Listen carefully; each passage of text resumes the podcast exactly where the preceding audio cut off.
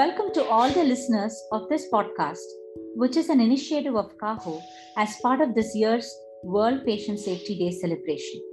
We are very happy to welcome our eminent speaker today, Dr. Anna George, who is the head of quality in Aster India. Dr. Anna has more than 15 years of experience in quality and patient safety.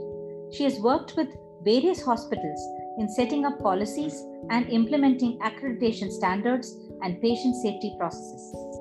She's trained in NABH, JCI, and ACHS standards. Dr. Anna has done her BDS, MHM, PGDMLE, Six Sigma Green Belt, and now currently pursuing her PhD in healthcare management from TISS Mumbai. Always wonderful to hear from Dr. Anna.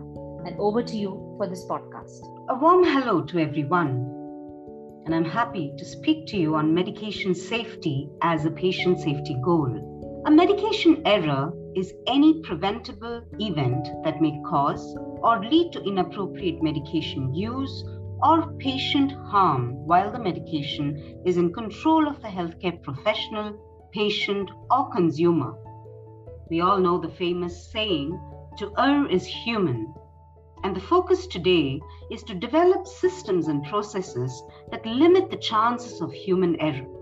It is with this perspective that we have the International Patient Safety Goal number three, which emphasizes the need to implement a process to improve the safety of high alert medications and safe use of concentrated electrolyte. High alert medications are those drugs that are involved in a high percentage of errors adverse events, or sentinel event. They are mostly drugs that have the low therapeutic window, which basically means that a small change in the drug dose, route, or frequency can have adverse outcomes. They also include medications that are look-alike or sound alike, popularly known as LASA drugs, essentially meaning drugs which come in similar looking containers or packaging, and drugs that have very similar names. A warning label to alert the staff prior to dispensing or administration, which prompts them to do a double check, is a preferred method in most hospitals. For look-alike and sound-alike drugs, a color code or a label saying look-alike or sound-alike prompts the staff to recheck and validate the name of the drug. A good method to differentiate sound-alike drugs is also the tall man lettering, basically the dissimilar part of similar names have to be in tall man or capital letters, which catches the attention of the staff and makes it easier to differentiate the names.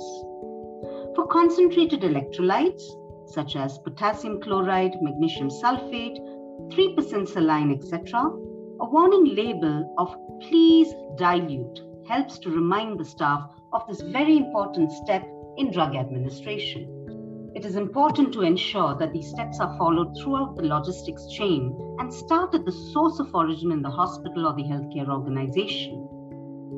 This is usually the medical store, where the drugs are received from the supplier and stored for further use.